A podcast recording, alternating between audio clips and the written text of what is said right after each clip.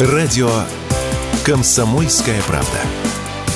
15 лет на страже правды.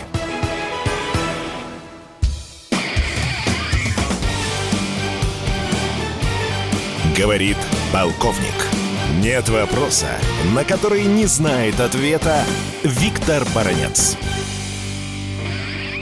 прелюбопытнейшее заявление сделал кандидат в президенты Соединенных Штатов Америки Дональд Трамп. Он сказал, что если меня народ изберет президентом, то я войну на Украине закончу очень быстро. Ну и, естественно, самое интересное, на каких условиях, какую схему умиротворения этого конфликта предлагает Трамп. Мне запомнилась лишь одна яркая фраза о том, что Киев должен смиренно отдать России тяготеющие к ней территории Украины. Спасибо, господин Трамп, спасибо. Приятно это звучит, но здесь же никуда не уйти от вопроса, а согласится ли на это Киев? А Киев и слышать об этом не хочет. Ну, вы знаете, вот такие бравадные заявления Трамп ведь делал уже много-много раз. Видно, у Зеленского научился, который шел на выборы и сказал, если стану президентом Украины, то я за день окончу войну.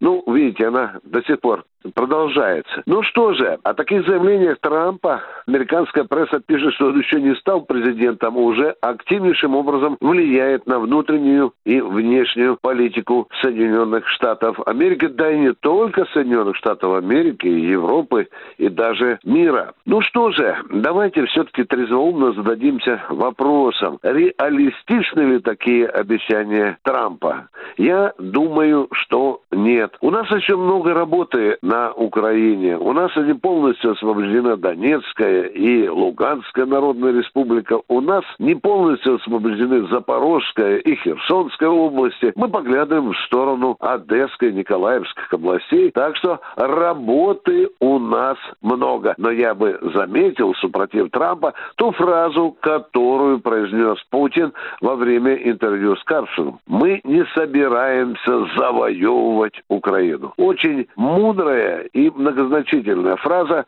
которая дает ответ на те вопросы, которые поднимает Трамп. Ну, а теперь я хочу напомнить вам фразу, которую недавно, предложение, которое сказал пресс-секретарь президента России Песков. Он сказал следующее, что специальная военная операция может продлиться дольше планируемых сроков. И почему? Песков выдвигает аргумент. Аргументирует, потому что, по сути, сегодня России приходится воевать уже не с Украиной, а с Западом, с целым блоком стран. Я напомню, что в составе э, НАТО сегодня открыто участвует своим оружием, деньгами, боевой техникой 30 стран. Лишь две пока помалкивают. Ну, а еще, возьмите, еще 20 стран союзников НАТО, которые там э, потихоньку накачивают Украину кто чем может. Кто патроном, кто шваброй, а кто и пушкой. Так что, действительно, Песков абсолютно прав. Запад бросил России вызов. Мы его сейчас, вы знаете, принимаем. У нас радикальным образом перестроилась э, военная промышленность, потому что навалились на нас достаточно серьезные кучей, я бы сказал, такой вот европейской, европейский террорист, ну, в виде стран НАТО, которые помогают Украине воевать с нами. Мы этот вызов приняли. Ну, и единственное, конечно, держим в уме, что нам нужно в любом случае победить. И это будет сделано. Виктор Бородец, радио «Комсомольская правда», Москва.